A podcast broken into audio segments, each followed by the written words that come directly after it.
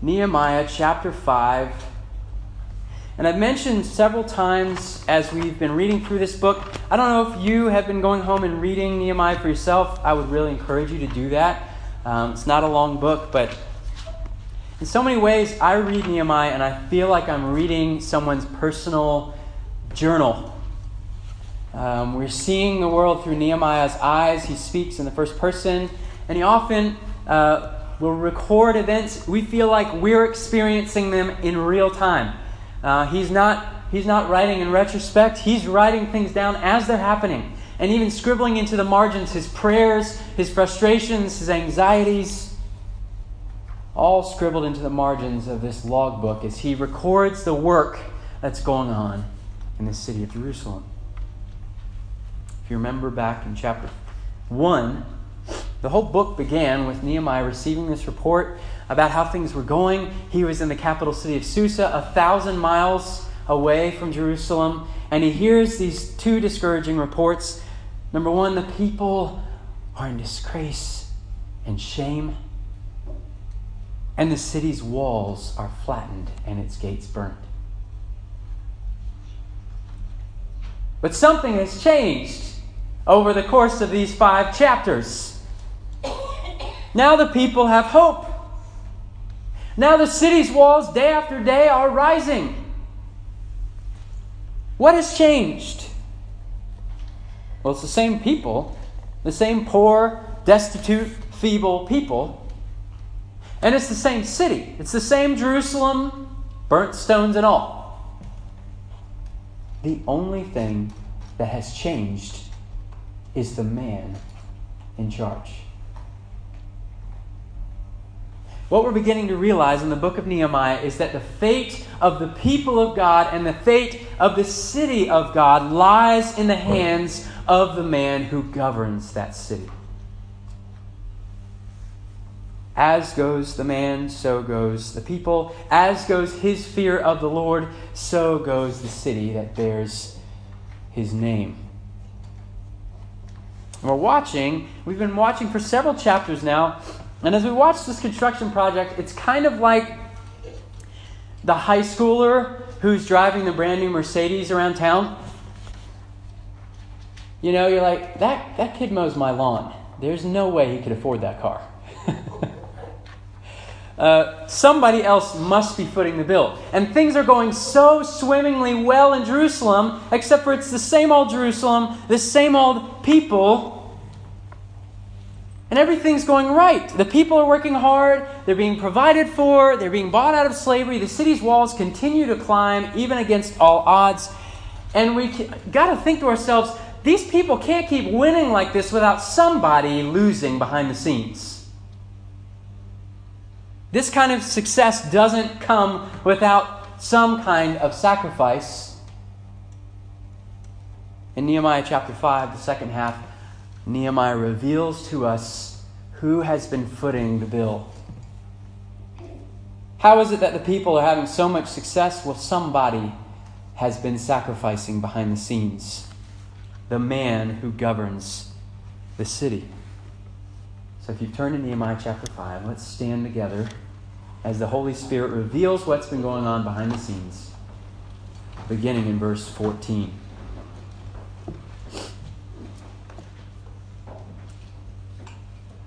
Nehemiah chapter 5, verse 14. Moreover, from the time that I was appointed to be their governor in the land of Judah, from the 20th year to the 32nd year of Artaxerxes the king, 12 years, neither I nor my brothers ate the food allowance of the governor. The former governors who were before me laid heavy burdens on the people and took from them for their daily ration 40 shekels of silver. Even their servants lorded it over the people. But I did not do so, because of the fear of God. I also persevered in the work of this wall, and we acquired no land, and all my servants were gathered there for the work. Moreover, there were at my table 150 men, Jews and officials, besides those who came to us from the nations that were around us. Now, what was prepared at my expense for each day was 1 ox and 6 choice sheep and birds, and every 10 days all kinds of wine in abundance. Yet for all this, I did not demand the food allowance of the governor because the service was too heavy on this people. Remember for my good, O my God, all that I have done for this people. Let's pray. Lord Jesus, we thank you that we have a man who is seeking good of this people. We thank you for your sacrifice. We pray as we believe in you, may it change the way we live. In Jesus' name we pray. Amen. You may be seated.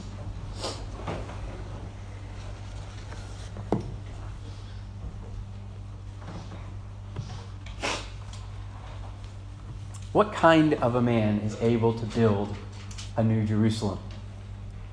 What kind of a governor is able to give a people this kind of hope? Well, we see this morning the kind like Nehemiah. In the second half of chapter 5, we see Nehemiah embodying everything that the nobles and the officials in the first half of the chapter were not.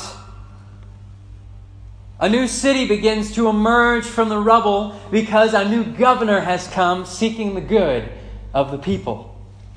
So let's look together for a few moments at how Nehemiah established and entered into his role as the governor of Jerusalem. Well, number one, he emptied himself.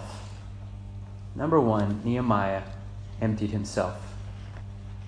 Nehemiah quietly records in his journal, "From the day that I set foot in the office until my last day as governor for 12 whole years, it was never about me. My title, my position, my authority, with all of its rights and privileges, I set them aside.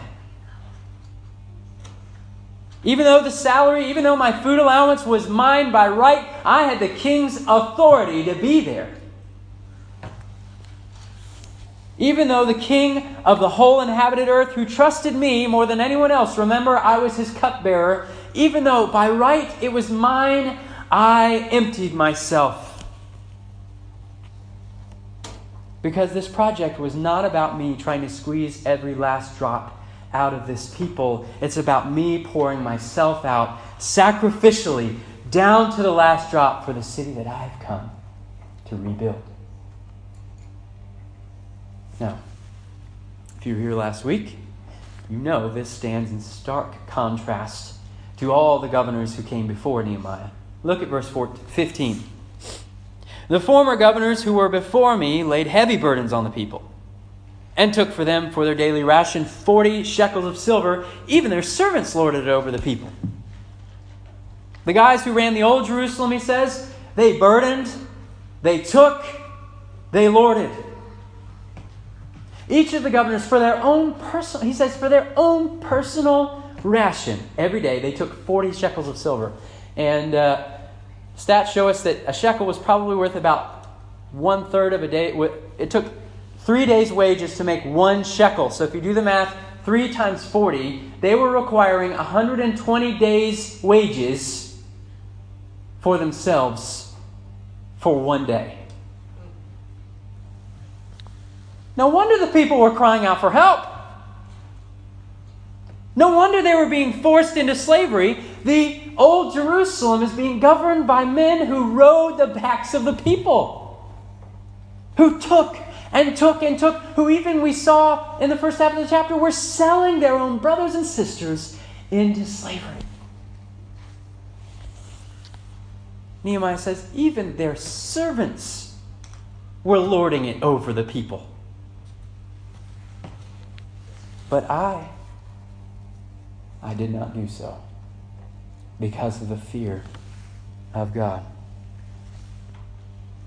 You remember back in chapter 2 when Nehemiah first arrives in Jerusalem and he stays there for 3 days, and quietly one evening he takes a few men and a torch and he goes out to survey the city. Do you remember? And in the darkness, by the flicker of his torch, his firelight reveals gates absolutely burned to the ground, walls destroyed, pathways strewn with debris and rubble, rocks thrown down. In silence, Nehemiah witnesses what that kind of leadership does to a city. Men who burden, men who take, men who lord it over the people. It leaves a city in shambles. It tears the people of God down. It destroys Jerusalem. You see, Old Jerusalem, New Jerusalem, the difference lies in who governs the city. Nehemiah chapter 5 asks us this morning, who governs the Jerusalem where you live?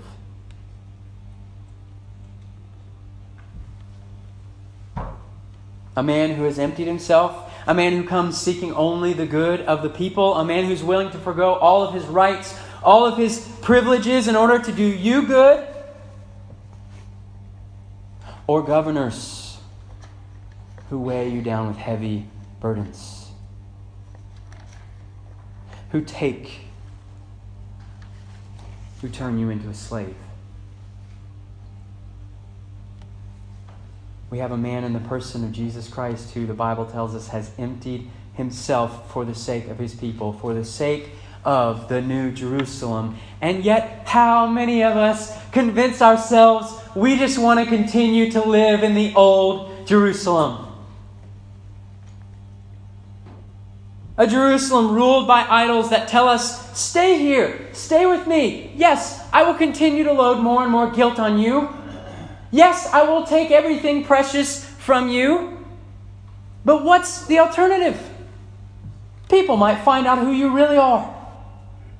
Do you want people to know that you're an idol-worshipping sinner? Do you want that to happen?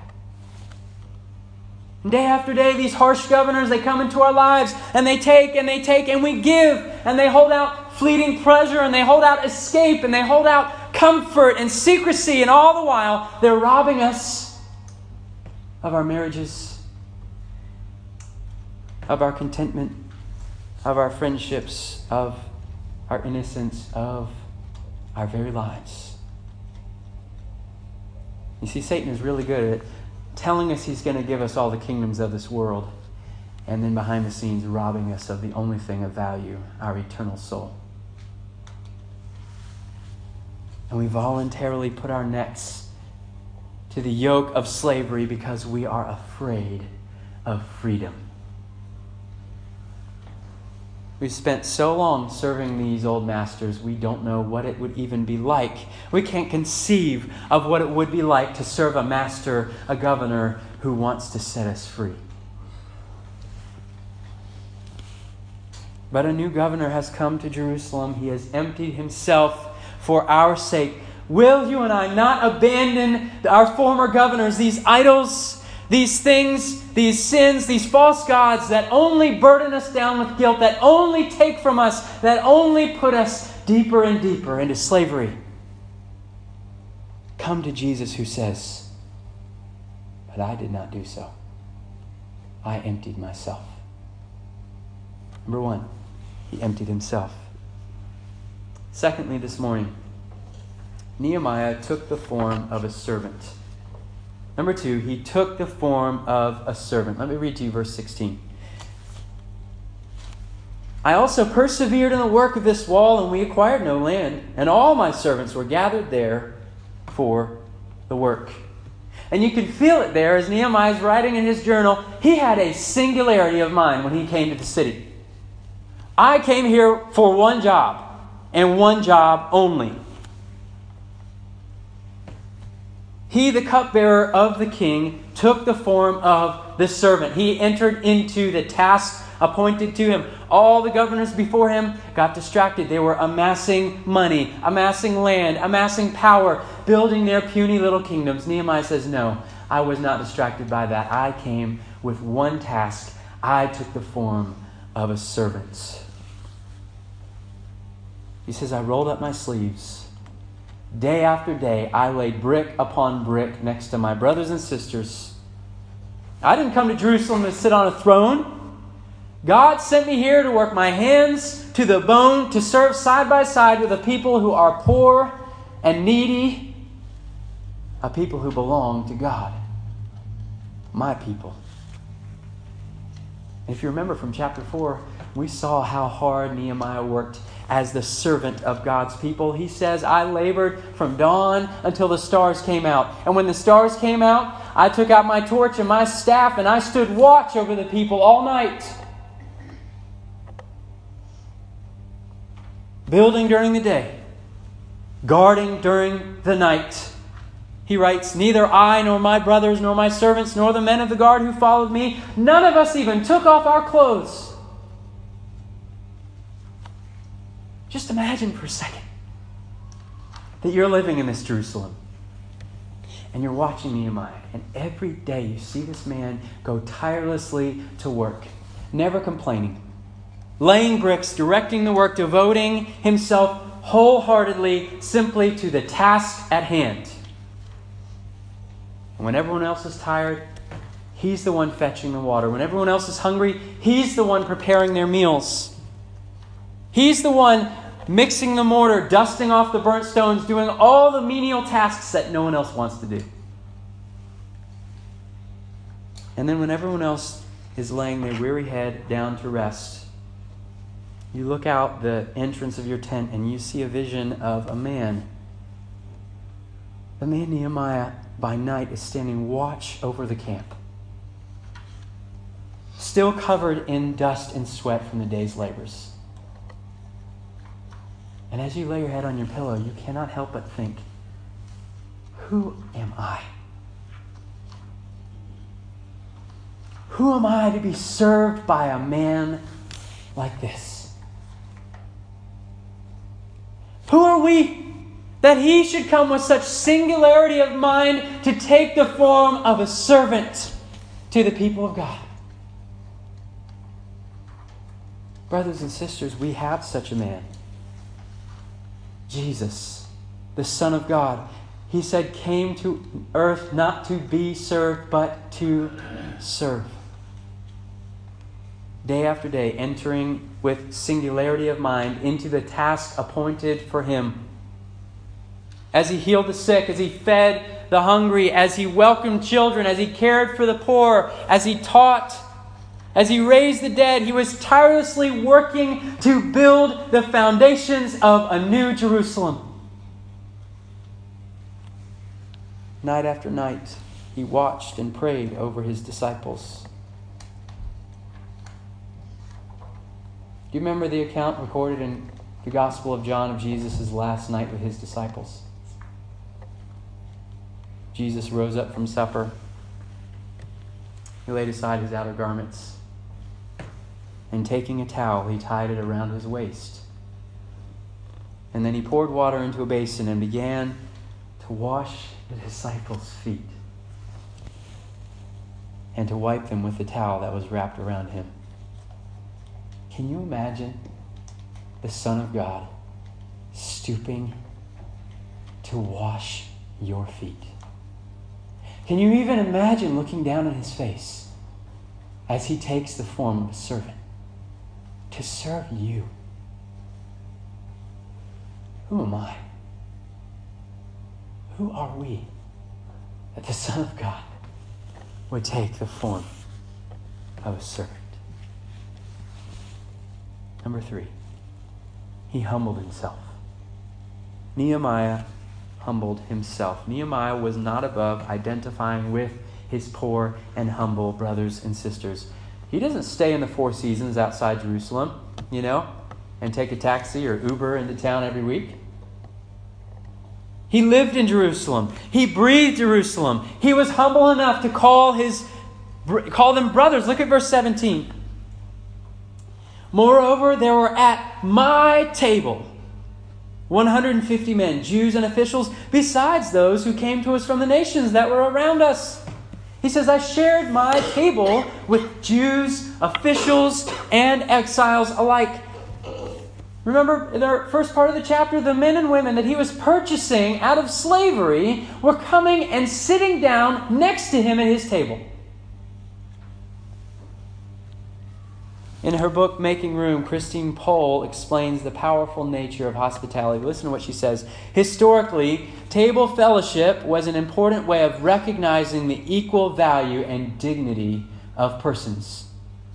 And she continues, there's a sense of camaraderie that emerges and spills over as all sit down to eat together. Isn't that exactly what Nehemiah is doing here? Recognizing the equality, the dignity, the value of his brothers and sisters who were former slaves, and yet now dine as equal brothers and sisters, he says, at my table. When Nehemiah welcomed them to his table, he has the humility to acknowledge them, poor, destitute, lowly, feeble as they are, as brothers and sisters. In welcoming them to his table night after night after night, he humbled himself. And isn't this one of the most scandalous things that Jesus did in his ministry? Over and over again in the Gospels, we find the Pharisees and the scribes gasping with disbelief. Why does Jesus eat with tax collectors and sinners? He was humbling himself. He was stooping to sharing his table with tax collectors and sinners, willing to call tax collectors like you and sinners like me, brother, sister. But we can't join his table until we're willing to admit the truth about ourselves. That Jesus had to humble himself to come down to our level. There is nothing that we can do to deserve to dine at his table. We don't deserve for him to call us brother. We don't deserve to be able to call him friend. We are the tax collectors of the world. We are the sinners. We are those who are lost among the nations, who have to be bought out of slavery. And for some reason, by the humble generosity of our Savior, are welcome to sit down at his table. We needed him to humble himself in order for us to find welcome. And he has. So Nehemiah chapter 5 asks us, will you not come to him who has humbled himself? Finally, number 4. Nehemiah shows us that he became obedient to the point of death. Listen to verse 18. Now, what was prepared at my expense for each day was 1 ox and 6 choice sheep and birds, and every 10 days all kinds of wine in abundance. Yet for all this I did not demand the food allowance of the governor, because the service was too heavy on this people. Nehemiah says, I gave. I gave out of my own life savings. I gave out of my own storehouses. Can you imagine for a second what his dining room must have looked like? 150 day laborers come tramping through his living room with their mud caked on their feet, their dirty clothes, sitting on his table and his chairs. He's feeding these hot, sweaty, dusty men. And don't forget that Nehemiah's been out there laboring with them all day, and yet he comes in, he welcomes them, and there he is. He's got the towel around his waist, and now he's serving these men around his table, serving them out of his own supply. He says, 1 ox, 6 sheep, all kinds of turkeys and chickens and wine every night for 12 years. He gave. He gave, he gave, he gave, and then he gave some more every day, every night. He says, I gave my life down to the last drop. What makes the difference between the former governors and Nehemiah? Well, we heard the shift in verse 15. He says, but I did not do so because of the fear of God. And it returns, we're reminded here in the last verse, 19. Remember for my good, O my God, all that I have done for this people. Nehemiah fears God. That's how he's able to lay down his life for the people. And we're able to join Nehemiah in rebuilding the city of God only when we are able to entrust our whole lives to the Lord. Jesus says, I gave my food. I gave my time. I gave my energy. I gave my words. And if that wasn't enough, I gave my dignity. I gave my comfort. I gave my body. I gave my blood. I gave my life. I was obedient to the point of death. Jesus came and he gave and he gave and he gave, and when there was nothing left to give, he gave his life to ransom sinners like us. God sent his son down from heaven with one task: to empty himself, to take the form of a servant, to humble himself, to become obedient to the point of death, even death on a cross. Can you and I entrust our life to that kind of God?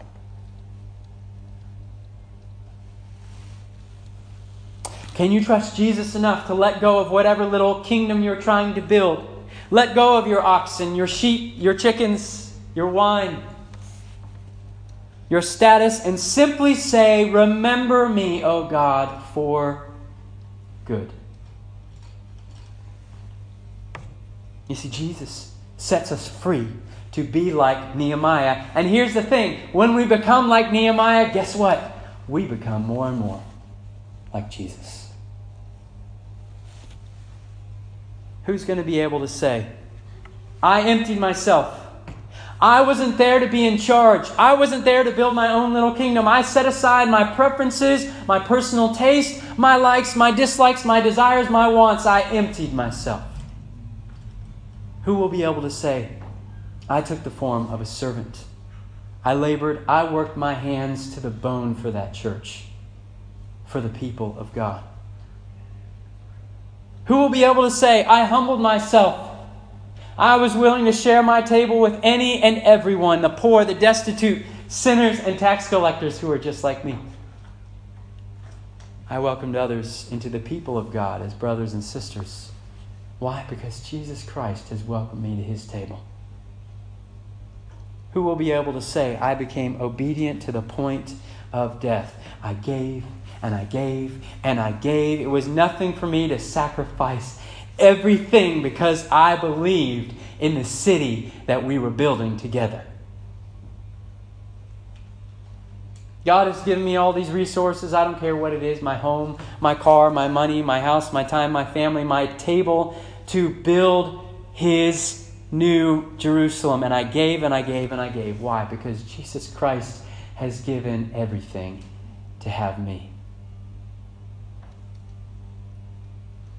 There are many people who sit in church week in and week out, receive good teaching, enjoy free childcare, hear solid preaching, and never give anything.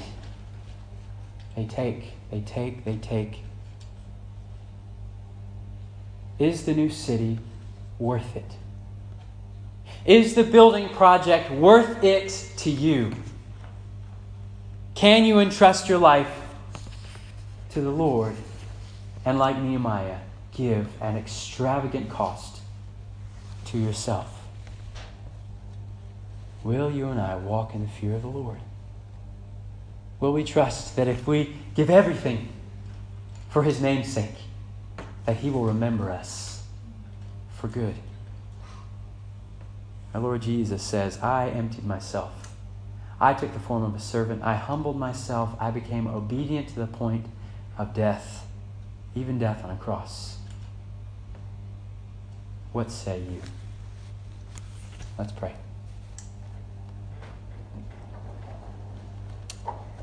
Lord Jesus, we thank you that you are the man. You are the man who comes seeking the good of the city, seeking our good. Lord Jesus, we cannot even fathom what it means that you have stooped to be our servant, that you emptied yourself, that you humbled yourself, to give up your very life so that we might live. Lord Jesus, if there's anyone here who does not believe, may they turn from their former gods, their former governors, their idols, and their sins, and come to you and find a governor who lifts our heavy burdens of guilt and shame, who gives, and who sets us free. It's in your name, Jesus, that we pray. Amen.